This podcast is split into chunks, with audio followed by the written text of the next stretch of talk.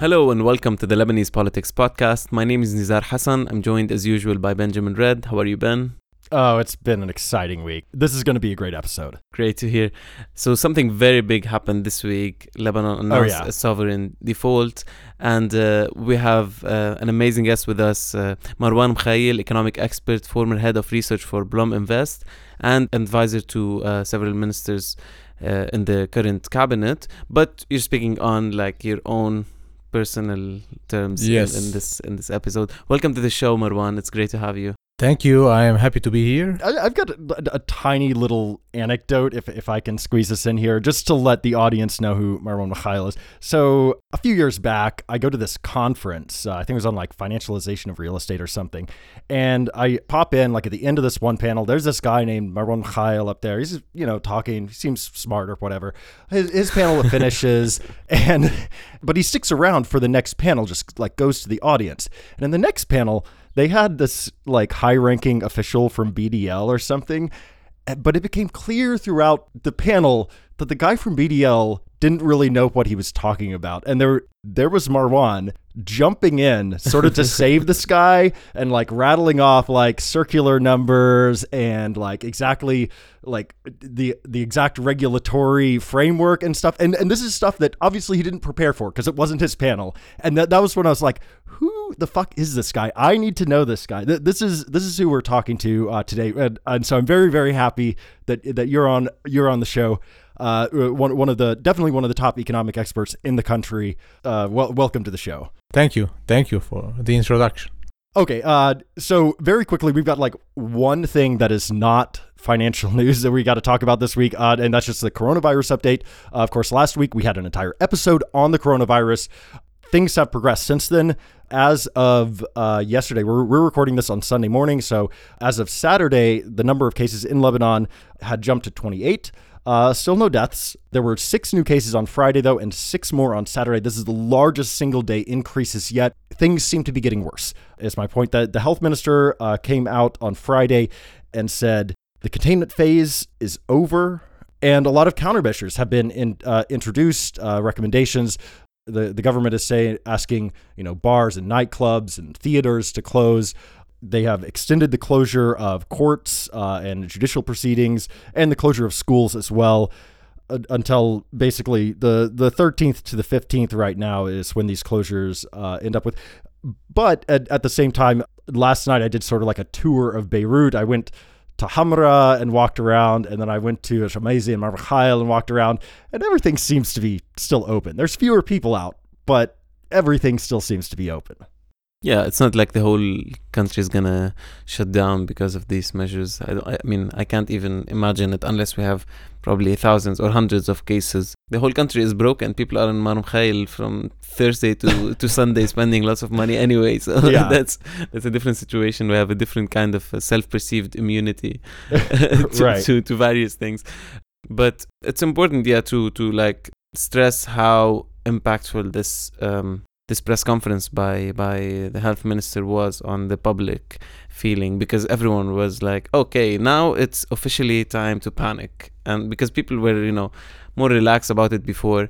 When they say containment phase is over it means that we don't know where the virus is coming from anymore. That's basically what it means. So Like earlier cases have been traced directly to like uh, people from Iran, Iran, or whatever. Yeah, exactly. And this this time it's just like yeah, we don't know where th this came from, so it might be we ha- that we have you know many other cases that we don't know about, and it might be just uh, uh, infecting new people uh, as we go. So this is why it's a different situation now. So maybe you have to be more cautious than what we were we were recommending last week in our uh, episode about uh, the coronavirus. And uh, one of the sad things that happened is that you know today Uh, when we're recording this on Sunday, we're supposed to have the yearly march on the International Women's Day, which is one of the nicest kind of celebration of of uh, like feminist uh, organizing in, in Lebanon, and we're not gonna have that. It has been postponed. Some groups are still going anywhere and anyway, anyway, but it has it has been uh, officially postponed. So uh, as well as the elections for the uh, Order of for Engineers. the Order of Engineers. It was supposed to have happen on Sunday, 8 March 8, and uh, we had a list of um, a big list across the country, 150 candidates who are part of an independent kind of pro Thawra, pro revolution kind of um, Wait, when you say we, who exactly do you mean? like all independent political groups that are part of the Thawra kind of came together and agreed on one list called An-Naqaba Tantafid, so the Order of Engineers is uprising, you know, the same slogan that we had Lebanon for Lebanon uprising. Uh, and it was exciting. So they postponed it. We don't know till when for sure. I don't know till when for sure, but uh, when it's going to happen, it's going to be an interesting battle as well. Because usually what happens is that all political parties come together, most of them at least, in one list. Even if they are big enemies, they come in one list to oppose the, the independence. So we'll see if that's right. going to happen this time as well. We don't know yet. All right, on to financial matters. Uh, this week we saw huge swings in the lira, in the exchange rate between the lira and the US dollar. It actually broke 2,500 this week. It, it hit, uh, according to LebaneseLira.org, it hit 2650 to 2715 by sell rate on Friday. It, and, and, ju- and just to put this in perspective, like we're literally reaching into record breaking territory here.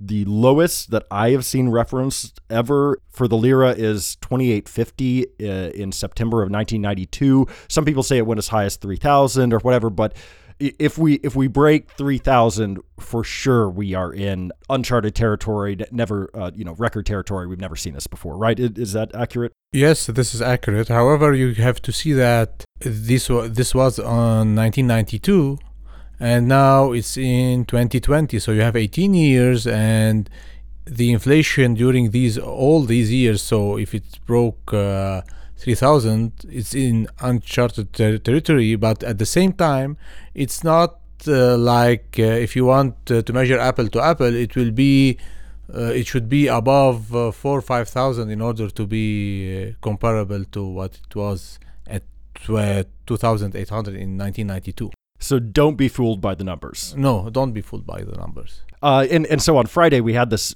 very dramatic thing as well where uh, Riyad Salameh, the uh, governor of the central bank, issued this circular telling the uh, exchange houses, no, you're going to, uh, the, the rate is 2000 and you're going to enforce that. Oh, he, he didn't say 2000 exactly, but uh, it works out to about 2000, right? Uh, And this is why the exchange rate went up because you cannot force a parallel market to exchange dollars at at what you think is the good rate. So the good rate is only dependent on supply and demand of dollars. If you are able to fix a rate, then you would have fixed the official exchange rate and it would have stayed the same. When you are not supplying enough dollars to the market, you cannot fix the rate. The market will fix the rate.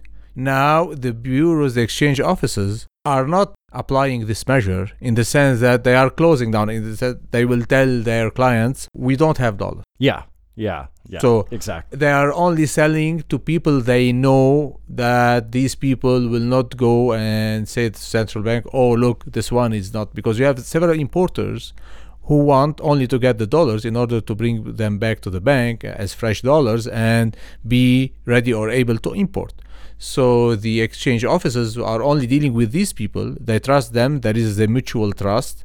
Every importer has a exchange office, the one that he deals with. Everybody that is going on from somewhere else, the exchange bureaus will tell them that we don't have dollars. Yeah, and, and, I'm, I'm glad you mentioned this. It, uh, this. This whole thing, Friday was just crazy. Uh, it, everything was just sort of thrown into disarray. Like you say, some uh, of the exchanges closed down. I, I heard stories about yeah other exchanges claiming they didn't have dollars. So yes, we'll we'll take your dollars at a certain rate that is below the normal market rate, uh, but we're not going to give you any dollars. We're not we're not going to sell you dollars at below the market rate. Obviously, And those selling it were selling it for at least the lowest I heard was 2,400 up up yeah, to yeah, 2,600. and the spreads were really insane. Like you, you would see something, you know, a spread of like, oh, you can uh, sell your dollars for two thousand pounds, but then if you want to buy them, yeah, it's like 2,400, 2,600 something. Yeah. You cannot regulate a parallel market because by definition it is a parallel market.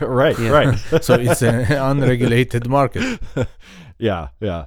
Um, and, and and the other thing, of course, with this was just that everybody seemed to be holding their collective breath, waiting for what was going to come out on Saturday, the Eurobond decision. Uh, not that it directly affects the the lira exchange rate, but uh, it, it's one of those things in the back of people's minds. They weren't sure sort of which way things were going. Hopefully, uh, this coming week we'll see the exchange houses reopen with a much tighter spread ar- around whatever rate, uh, which which means a more stable rate the the lira depreciation this week also had had another effect, and that was just on the street. Right, we we saw actually a lot of people coming out for for the first time in a few weeks. A lot of people coming out and protesting in areas all across Lebanon. Uh, you know, you had it here in Beirut, in the southern suburbs, in Dahieh, in Baalbek, uh, in Tripoli, in Sur. Basically, all over the country, people started coming out again. Yeah, it was very interesting to see because it kind of it revived this uh, the aspect that is more less organized and more spontaneous about the revolution, which is basically how it all started with tons of people just marching and and protesting against living conditions in general. And this was, I'm sure, I agree with you. This was directly related to to the lira depreciation because it seemed like it's going in this uh, off the cliff, right? It seemed like it's Yeah. going in this direction where uh, we're not gonna have uh, like our money won't have any value anymore. So people were panicking about that very seriously. Uh, but it's a great thing because we saw, as you said, these movements across the country and these protests happening in areas that have been quite uh, calm for a while as well. So politically as well, it's it's very important to have. Yeah, and, and, and I don't want to oversell this. This- This wasn't like October 10th numbers or No, anything no, like no. that, uh, but but it was uh, something significant, an, an uptick uh, for sure. Yeah. Also, this week we had a very very interesting battle between the financial prosecutor and the banks. Um, so on Monday, the, the the state financial prosecutor Ali Ibrahim questioned uh, the heads of like 14 banks or something over money that had supposedly left the country since capital controls, uh, informal capital controls, were imposed by banks. And then on Thursday, so this is this is the day after the protests started uh, ticking up. On Thursday, he issued an order that froze the assets of 21 of the of the banks here, like uh, most of the banks basically, and, and as well as freezing the assets of uh, their the heads of the banks and their board of directors. And this was this was a, a sort of like an earthquake, right? Like all of a sudden, the ABL, the Association of Banks in Lebanon, had an emergency meeting. Uh, they they went to speak with the president of the republic, Michel Aoun, and and then later on, later in the evening, uh, they they met with uh, Ali Ibrahim, the the prosecutor, as well as uh, Ali Ibrahim's boss, sort of, uh, the attorney general of the country, Ghassan Oueidat. And Oueidat decided to stay the order. Uh, he said, okay, well, I'm, I'm not canceling the order, but I need to study it where it's not going to go into effect quite yet. so, so the Association of Banks in Lebanon seems to have uh, sort of put out the fire. but but it was it was a very it, was an insane day uh you know actually going after these bankers. And and there were there were other complications. Like the order was super short. It it didn't really define what the assets were in a real like Ali Ibrahim had to come out later and and sort of clarify what he meant by bank assets and, and so it, it was sort of a roller coaster of a day Thursday what what's going on Yeah, the the problem is that when you froze the assets of the banks, it's very difficult because you didn't define the assets of the banks. Then these assets, when you froze them, it will be very difficult for banks to deal with their correspondent banks abroad. So the other issue is that freezing the assets of the banks, meaning maybe banks cannot do anything with their clients anymore. So how, how they can move their pay for their clients their deposits and how it will go from their assets somewhere. So th- th- this is if you want it was not well prepared the order. You can uh, freeze the assets of the board of directors and chairman but it means nothing to freeze the assets of the banks like 20 banks in lebanon. I think it was wise uh, to uh, freeze this order because things should be done in a different way i mean it should be done by the BDL or the Bank of Lebanon, the Central Bank of Lebanon, or uh, you have the investigation committee at the central bank that should deal with these issues and say what should be done and the measures that should be implemented in that respect. I, I understand that point and I, I agree with it to a certain extent, but at the same time, both BDL and the SIC appear to be asleep at the wheel. So, what can you do when you have regulators that aren't doing their job and you see all of this money leaving the country these bankers uh, you know according to Yeah, reports yeah, but- very much taking But- advantage but, of the uh, situation Yeah, but af- after all, the problem is that the central bank didn't issue an official capital control. This is the main problem. There is nothing in the law that prevent banks from transferring money outside of the country. So Right. you say ethically they should not. The yes, but in the law there is nothing that prevent them. So if the central bank had issued a circular imposing capital control officially and saying what can be transferred at what cannot be transferred, then if you are not abiding by the circular of the central bank, you will be breaching the law. But when there is no law for that, when the law allows you, the existing law allows you to transfer money, the only way that you can go to banks and tell them that you should not do that or, or it's not ethical is that you're not treating equally all your depositors, where you are uh, letting some depositors transferring their money and you're not letting the others transfer their money. So this is the only way, maybe legally, that you can get to the banks, but it's a long way on in the legal uh, process. But I mean, you, you you understand the frustration that when regulators aren't. They didn't. BDL didn't issue a circular to uh, uh, to actually institute capital controls. They're they're asleep at the wheel. You know. Uh, so what what else can you do other than you know something that maybe maybe isn't a, a typical uh, action, but you've got to you, you've got to introduce some sort of price for this. No, no, I, I agree, but this is why I'm telling you that maybe the government should issue this, the circular if the central bank is still insisting on not officializing or institutionalizing capital control.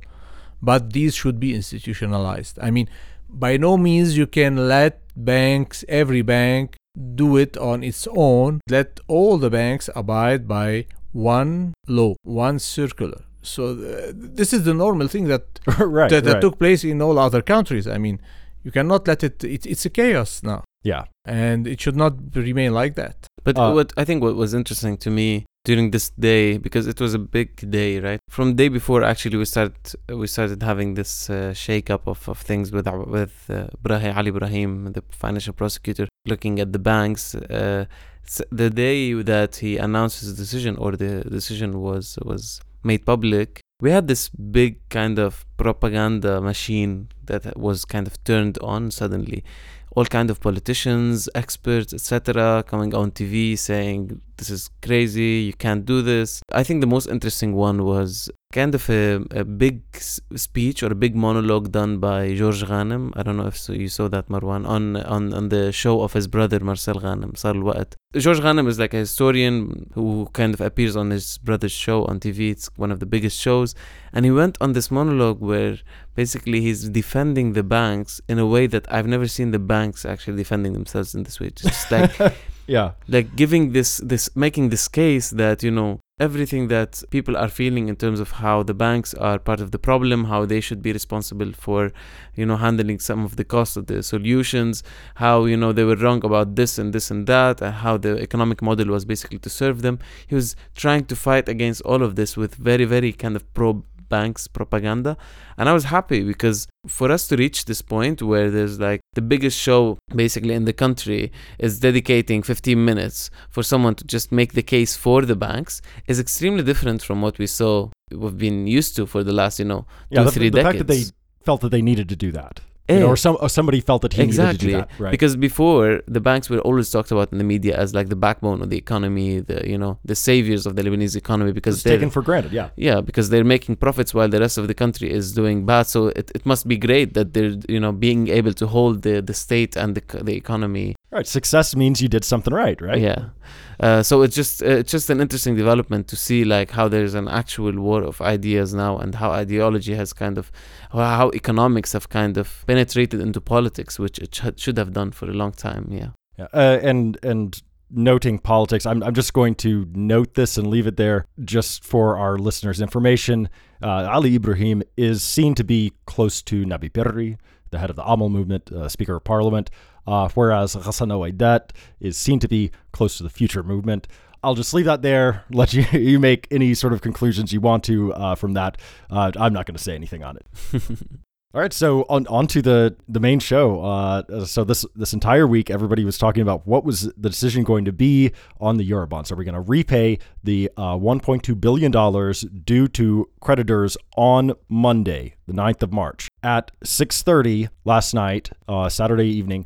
We got our answer. Hassan Diab addressed the nation, and he said, "We're out. We, we're not going to pay it, or rather, we are going to suspend payment." Not that we won't pay it or pay a portion of it eventually, but we are going to suspend payment and, and we're going to enter into dialogue with uh, and negotiations with the people who own those Eurobonds right now, which includes local people as well as international funds and investors. So obviously the big news was the was the announcement of the default for the first time in Lebanese history. Definitely, and uh, the the restructuring of the debt. This is the big news, but also the kind of the framing of it was interesting because, first of all, it was a let's let's talk about the, the kind of the the form before the content how it look the aesthetics this was a very meticulously written speech that is extremely populist in its approach and just exactly what people needed to hear without anything that kind of might provoke people it was like I, I appreciate the person who wrote the speech. I don't know if it's Diab or someone else, but this is someone who really knew what to say because there was this. First of all, okay, there was an interesting and a bit of, of a weird part in the beginning where he's like, we have an independence battle now, a battle for uh, to achieve liberation from an enemy who's stealing the Lebanese people's present and future. And you know, it sounded qu- quite dramatic. Yeah, it, but it's also like true. It's it's not really a, an exaggeration. I, it is, but but it's very very weird to hear anyone in the Lebanese ruling class speaking of this rhetoric because you know who is this enemy? I don't know. Is it Bank Audi or Ashmore? Like it's not really yeah. clear who this enemy is, but it's, it's the debt. It's the debt. Okay, that, that's a very weird enemy. Wait, did, did, did you write the speech? No, I don't have anything to do with the speech. Uh, anyway, but it was good because I think we both agree he was kind of more honest about the state of the economy and what has been going wrong than any a kind of other prime minister that yeah and, and usually we're used to hearing happy talk you know? Yeah. the lira is fine no pro- you know and, and finally we have literally the head of government coming out and saying everything is not fine yeah all our economic and monetary policies were shit we're gonna change them like this is interesting because he kind of also gave like a diagnosis or a, or a chronology of how things happened or why we reached the, the point where we are today uh, so, so in this very eloquent speech, uh, well-crafted speech, he uh, he announced that you know no payment on the uh, 9th March Eurobond, uh, and apparently this decision was made unanimously within the cabinet. Correct? Yes, uh, everybody voted for it, and it's normal because uh, we cannot pay the March 9 Eurobonds because we don't have the money. In fact, we have the money per se, but you have priorities that you have to abide by. These priorities, which is you have to import sweet fuel, uh, medicines.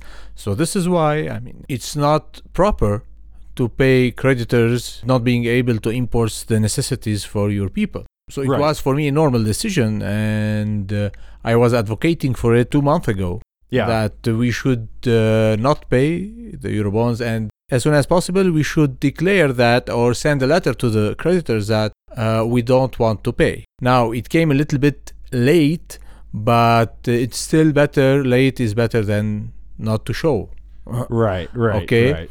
so th- this is why uh, for me it's uh, the right decision the repercussions now of this decision is that the government will have to go into negotiations with the creditors.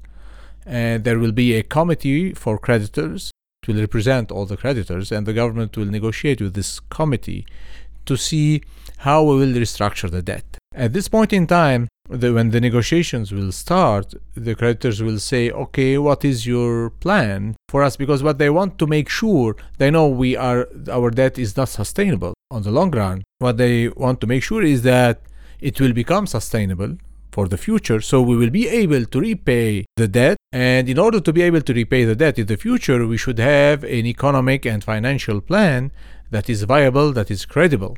So, this is the most important thing. This is what the government is working on in order to show to the creditors that we are serious, we, are, we will do some reforms.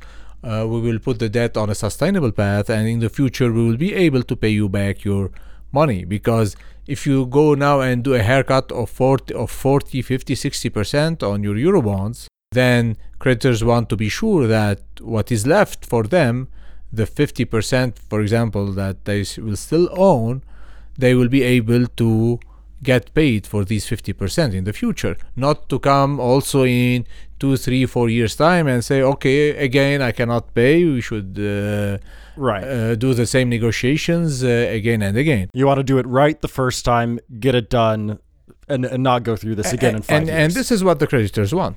They want to see something credible. And here it's uh, very difficult to see how the government will do it without an imf program because we have a financing gap in uh, the coming four or five years of 25 to 30 billion dollars that we should come up with what we need from fo- as foreign financing because it's you have a difference between our imports and our exports every year and you say foreign financing you mean just dollars dollars Right. we need dollars around 25 to 30 billion dollars for for the for, next. for, for the next four or five years okay. so who will be able to give us this amount and who's who's willing to give us that amount that right? amount. Yeah, this is the most important. And all donors are not ready to put any penny without an IMF program because actually we lost our credibility in the previous years in the sense Paris 1, Paris 2, Paris 3. We said that we will do a lot of reforms, even uh, said, and we promised a lot and we didn't deliver on anything. yeah And this is why now they said, okay, you want the money, you have to go to the IMF and do an IMF program for three, four years. Now the IMF will put some money. We will put, as donors, we will put some money. The World Bank will put another. So, and you restore credibility. And once you restore credibility, you can relax the capital control and money will start. Uh, foreign direct investment will start also to come and things will move on in the right direction again. But i don't see how i mean i'm not that with the imf intervention because you have a lot of people who said no we don't want an imf intervention in the country and all of this talk. For me we don't have any other alternative. It's not that i like the imf if somebody has a different alternative to bring these dollars from abroad i mean i'm happy to take it. Absolutely. Free money so, right? So, so if we don't have any alternative, we should go to the IMF and negotiate a program with the IMF and start implementing the measures that we will promise in the program. Yeah, and and and just to sort of rewind for those of you in the audience that maybe don't follow this quite as closely uh, as we do, basically the the normal financing system for Lebanon it has has fallen apart. Usually, those dollars would come from remittances from abroad, and those have really dried up in recent years. Uh, people just aren't sending dollars back in the numbers that they used to, and therefore we, we've got this really really big hole. And so either we plug this hole with dollars from somewhere else, or we start having a really really big problem with paying for basic stuff like imports of medicine, imports of wheat, imports of fuel, like you mentioned. Yeah, yeah. It's really something that, and for me to mention that the an IMF program, what is it? It is that the IMF will negotiate an economic and financial program with the country. Now that dollars inflow have dried up, we need, if you want, artificial injection of dollars, and this will come from donors. In, if you want, in the first few years, in order to restore confidence, and then private sector remittances and other inflows will start to flow again in the country. Right. And we should know that our economic system that used to be during the past 30 years is dead. Yeah. We should look to change how the economy is being run because we should move towards more productive economy. We cannot stay uh, with the rentier economy style of things that people will put their money in the banks and will get 8, 10, 15%. This is not a viable system. We should change the system towards more productivity in the sense interest rates should go down and they have started and they should go down even more in order for the economy to get more investments because if you have you are at an interest rate of 10 and 15% there is no investment that is viable Uh, Absolutely. why uh, why should I take a risk on a new business when I I can the bank's going to give me free money? That's true. And this is why this should change. and people will have to invest again, will have to make uh, their money from their work, from their investments, and this is how we should be moving on for the future. Now, uh, going back to the IMF program, it's a program that we should negotiate. People are against, some people are against the IMF because they said that it in the 90s it failed in Indonesia or in other countries. And okay, it's not the perfect institution, but it has evolved since the 1990s till now. The IMF is not anymore the this. Uh, if you want capitalist institution that will come and impose all capitalist measures. No they have now a social uh, branch. They can they deal with social issues. They are uh, keen on having a social safety nets in their programs. So it it has evolved. If it they say it imposes uh, tough measures but these measures we have to do these measures. Let's be realistic.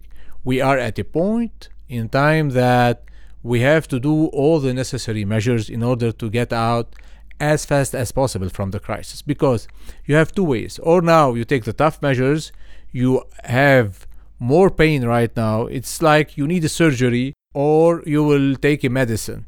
You will take a medicine it will uh, lessen your uh, your feelings of pain but it will not heal you. But if you do the surgery you have the pain at after the surgery directly maybe you have some real pain but then you are you're getting back to normal. And this is what we should do. We should have maybe some pain during the coming year but then we go out of this crisis more quickly than before. And this is the important thing for me yeah, Diab, you know, in his speech, uh, he, he didn't actually mention the International Monetary Fund or anything like like that, but he did uh, introduce sort of like this three pronged uh, strategy that the government's going to be going after, and d- defaulting is just part of that, right? So the first prong that he said uh, was was to get public finances right, put it on a sustainable path, and that includes the default, but it also includes sort of unspecified uh, fiscal measures, uh, you have measures that should be taken to reduce the expenditure of the government. You have to take out all expenditures that are unnecessary or funds that used to be and you have lots the corruption that used to be in these funds and all of the public uh, administration. You have to make it right. On the revenue side you have to try also to fight here uh, corruption in the government to improve your uh, the compliance of people with uh, taxes paying their taxes. You have to do lots of things in that direction and maybe you will have to increase some taxes even if these taxes are not a, a popular decisions. So you have to take unpopular decisions. And i think for more than once the president of the republic uh, mentioned that everybody will have to sacrifice a little bit. So in order to get out of the crisis and we, you can argue that people should not sacrifice because it's not their fault yes but at the end the crisis is there and everybody should sacrifice. And the banks i think they will be there they will be sacrificing the most because all their equities now are gone. Yeah. Okay? There is nothing left so the shareholders don't have any penny anymore in the banks. Like any penny their their the, the, their capital the capital the the equity of the banks right is on, a, on a net basis. The, the on, banks on are a in, net basis because now you have lots of non-performing loans and you will have a haircut on the debt. So they are hit from they will be hit from different uh, measures that the government will take. And this is why there we are talking about recapitalizing the banks and here, uh, the current shareholders. And that, that, was one of the prongs in Diab's speech, right? So you had to uh, right the fiscal ship, restructure the financial sector. He, uh, I, I, think it was interesting. He pointed out the ridiculousness of having a banking sector that was like four times the size of the economy. He actually said these. Uh, you know, this, this, is a very, it's sort of refreshing uh, to hear that, right? Um, and and then he also said, you know, and then introduce reforms, sort of structural reforms, battle corruption yes. that that that would make uh, to sort of like set the environment for economic growth to flourish so that once we, you know, plug the hole that we're talking about with with the dollars from some source, uh, well, during that time, we're we're setting the stage so that Lebanon can really start being productive and, and not need you know dollars from the IMF or anybody else. Yeah, but even I mean, you need the dollars from abroad, even if you do all these reforms. there is a period of time of one, two, three. On the short term, you will need dollars from Right. abroad. I mean, where Right, you, you can't change the economy overnight. yeah, Yeah. That, that that's the issue. So, and this is where the IMF is of essence. The the alternative of not bringing the IMF is that what is left at the central bank in reserves will go down to zero. Yeah. because it will Oh, be spent on uh, financing uh, imports and, all and all of this. So Yeah. this is why it's important not to go to this level because you cannot know what will happen when the central bank is out of dollars. I was in a conference and somebody told me that from the audience that now we hit rock bottom in the crisis and we want to do the revolution we want to move all the parliamentarians out we want to do all i told him look you're way above rock bottom. You didn't see the rock bottom yet. The crisis is in its beginnings. If you want to see the rock bottom or how it will look like watch venezuela you Hmm. can see how things will evolve if we don't do things in the right way so this is why I am with bringing the IMF to just really also oblige the government to do the necessary reforms first. Second, it will be important that the government do the structural reforms and the in the, the statement of the government its declaration it mentioned and there are two very important points that here if you if the population or if the people wants to do something is to pressure uh, in order to do or to implement these measures, which are the independence of the judiciary. And this is the prime minister said that it is on its way to be done, to be achieved, and this is a very good thing. The second one is to lift banking sec- secrecy on all public sector employees. And this is very important because here you can start to see who has stolen the money Why in, the, not- in the public sector. why not on everyone Yeah. No, no, you can do it on everyone, but if you want to leave the ba- the banking secrecy on the normal people, you can. Now, the most important is to lift it on the public sector employees in order to reduce corruption. yeah but if, if That- they that- channel this is the most Mm. important. But you have to target not only the, the officials themselves, but people around them as well, and you know, family and advisors, etc. So it would be it, there's a good case. No, no, no. Well, when, when I'm talking about uh, public officials, it's more on the. Of course, the minis- the ministers are uh, uh, liable, but for me, it's on the lower side because this is where the corruption starts. Also, I mean, you, you have all the people dealing at the, in the port of Beirut, customs. They are talking about them, the judges, and getting lots of gifts. And you have people doing with all what is related with land registries and all of that. So this is these are the main three points and the the income tax uh, controllers. So this is where most of the corruption is in the government. And here in addition to contractors and things of that but here for the contractors you have the new procurement law if it is voted and it will reduce corruption a lot Mm. in this contracting businesses um, I, I, I want to push back a bit on, on what you were saying, especially in terms of the idea that, you know, we have one way to do things, uh, more or less. I mean, it's really not a science, right? It's there's there's no either historical evidence or anything outside of specific economic models that says, you know, there's one way to deal with a crisis like the one we're dealing with today. And it's not really about like, for example, whether the IMF comes or not, but on which conditions it's not a, a secret that the IMF has for a long time been adopting a certain framework now called the neoliberal framework of economic like policy where basically uh, it sees things from pers- from the perspective of economic models, not from the perspective of a lot of other indicators such as you know economic inequality and uh, poverty, unemployment, a lot of things. So, and now they're improving, as you said, they're improving definitely in the direction of thinking about the poor, not in the direction of you know who's winning and who's losing from these economic measures. So what they do now is usually you know partner with the world with the world bank and have like this safety net program to protect the poor when they're intervening in a country because the economic reforms will basically increase poverty. So they institute this kind of safety net for people just to not not to starve to death. But that's different from having a, an economic reform plan that basically is based on the idea of economic justice right? It's not the same thing. It's not it's not self-evident that we need that all of us need to pay a price in the resolution of this crisis because not all of us benefited from it at all and certain people benefited much more than other people and these people have kind of Ev- the ev- even responsibility though, but, but people who benefited will pay more, of course. If you are obliged to restructure the banks and maybe you will go to a bail-in, I mean, transferring deposits into shares, then these are the big depositors who will lose in this direction. So, and what you talk about economic justice, I mean, it's a very wide thing that, for example, putting 5,000 Lebanese pounds on the fuel, on the gasoline. You This, say this you- was this was a, you- a you- reported that you- this was going to come down the, you, the pipe. You, Yeah. you think that this is unjust or just?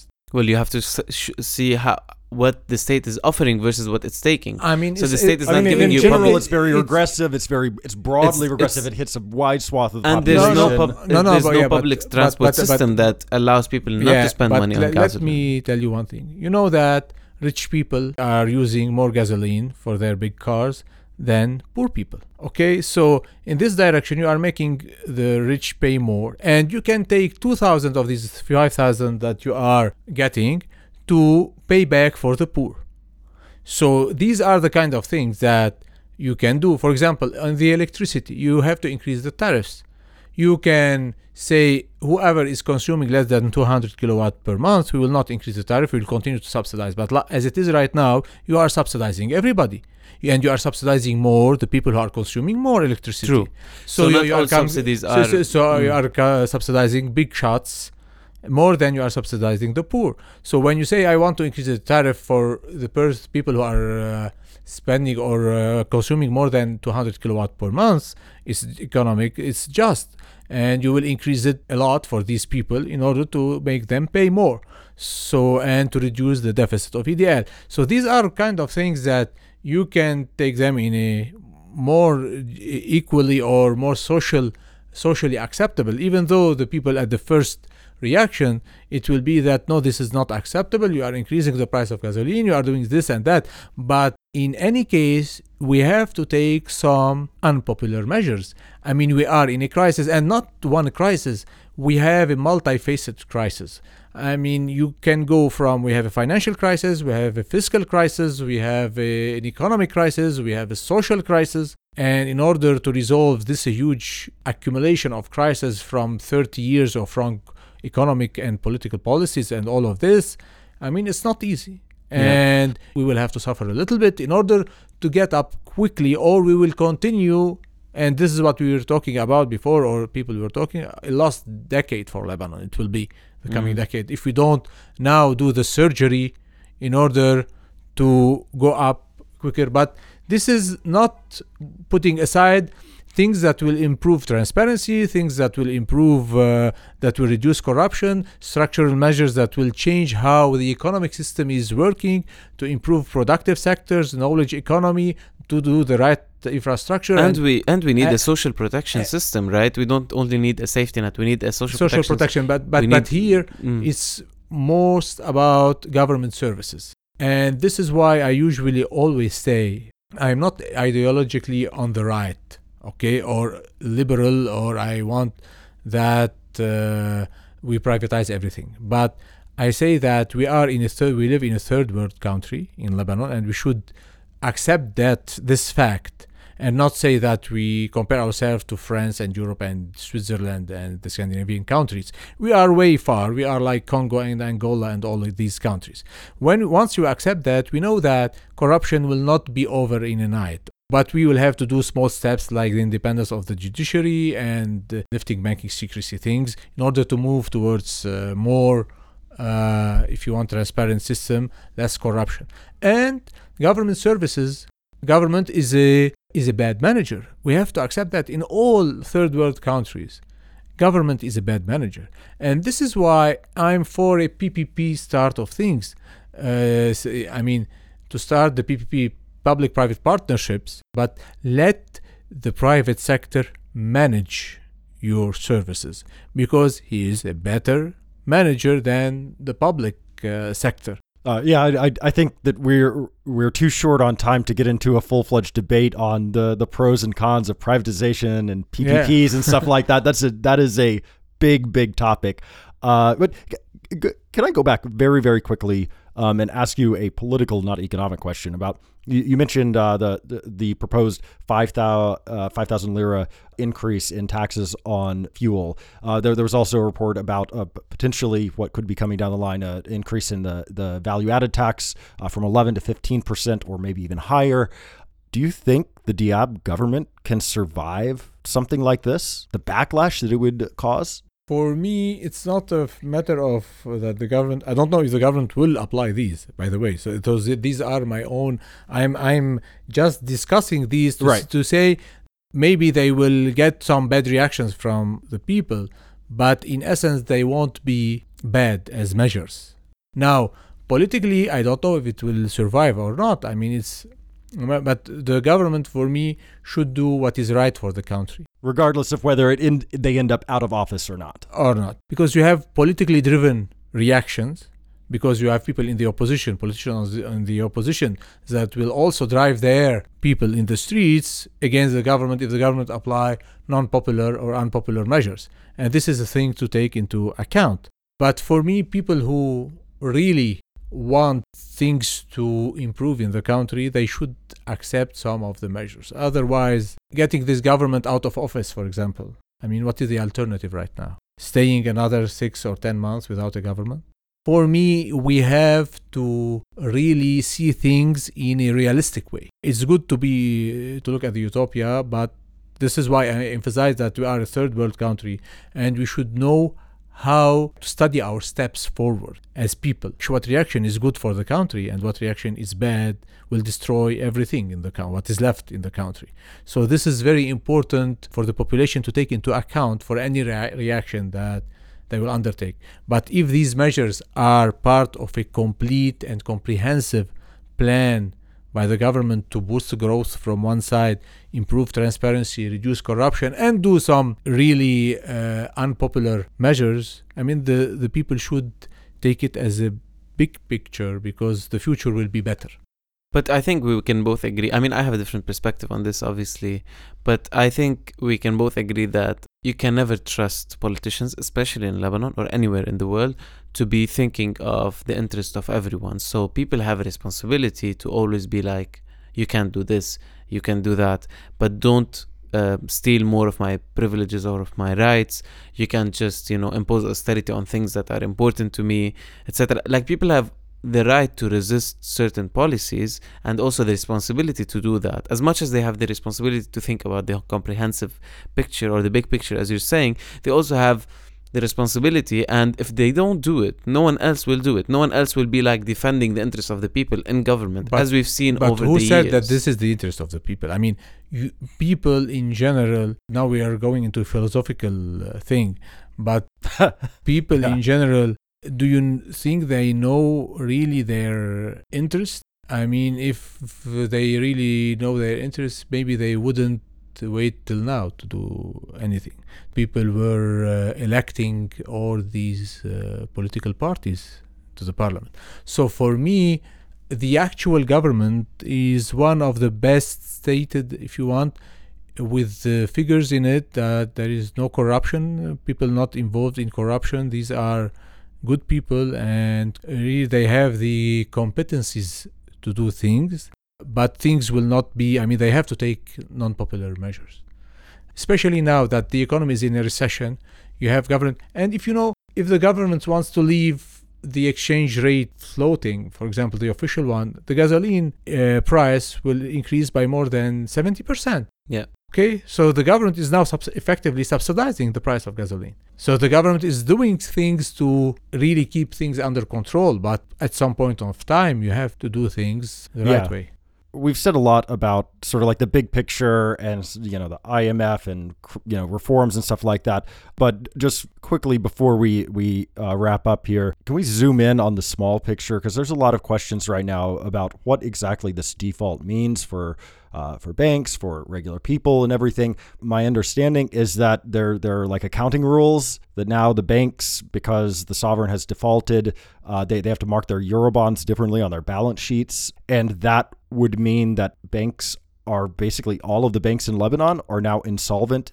Uh, there, there are suggestions, uh, people saying, oh, well, they're going to, that because of that as well, that means that banks are going to stop dealing in dollars basically altogether. The $100 you can get out per week for the past few weeks from your bank, it, that's going to stop. Can can you speak to those concerns? Is Yeah. that accurate? First off, it, Not all the banks will become insolvent because not all of the banks hold uh, Eurobond. okay, It depends each bank how much does it hold as Euro in Eurobonds, and now they have sold a lot of them. So already they have taken the losses because they, they when you sell it at now the the prices of uh, nowadays 25 and 30 cents you are losing a lot as a bank and you have to account for these losses to take provisions so these are uh, already in their account the losses are already accounted for okay, what is left? Yes, they have to uh, to mark to market, and yes, there you have several banks that will become insolvent.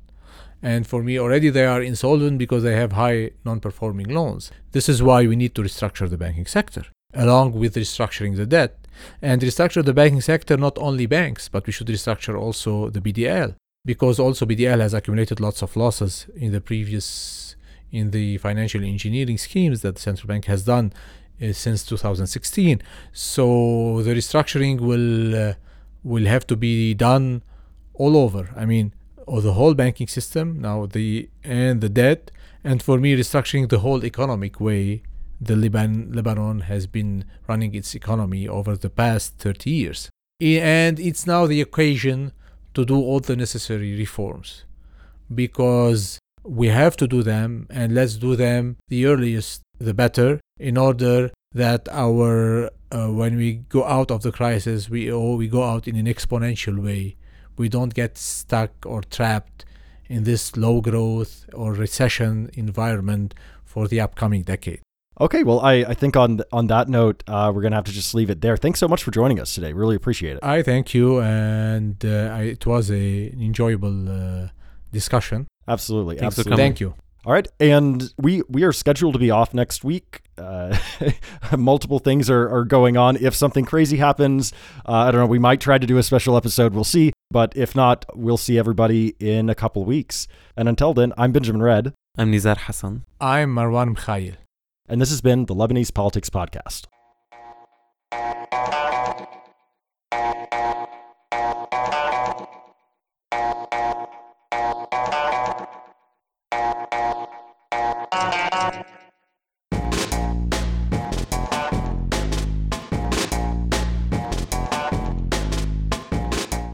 Lebanese Politics Podcast is brought to you by myself, Nizar Hassan, Benjamin Redd, produced behind the scenes by Susan Wilson, and the music is by Omar El Fil.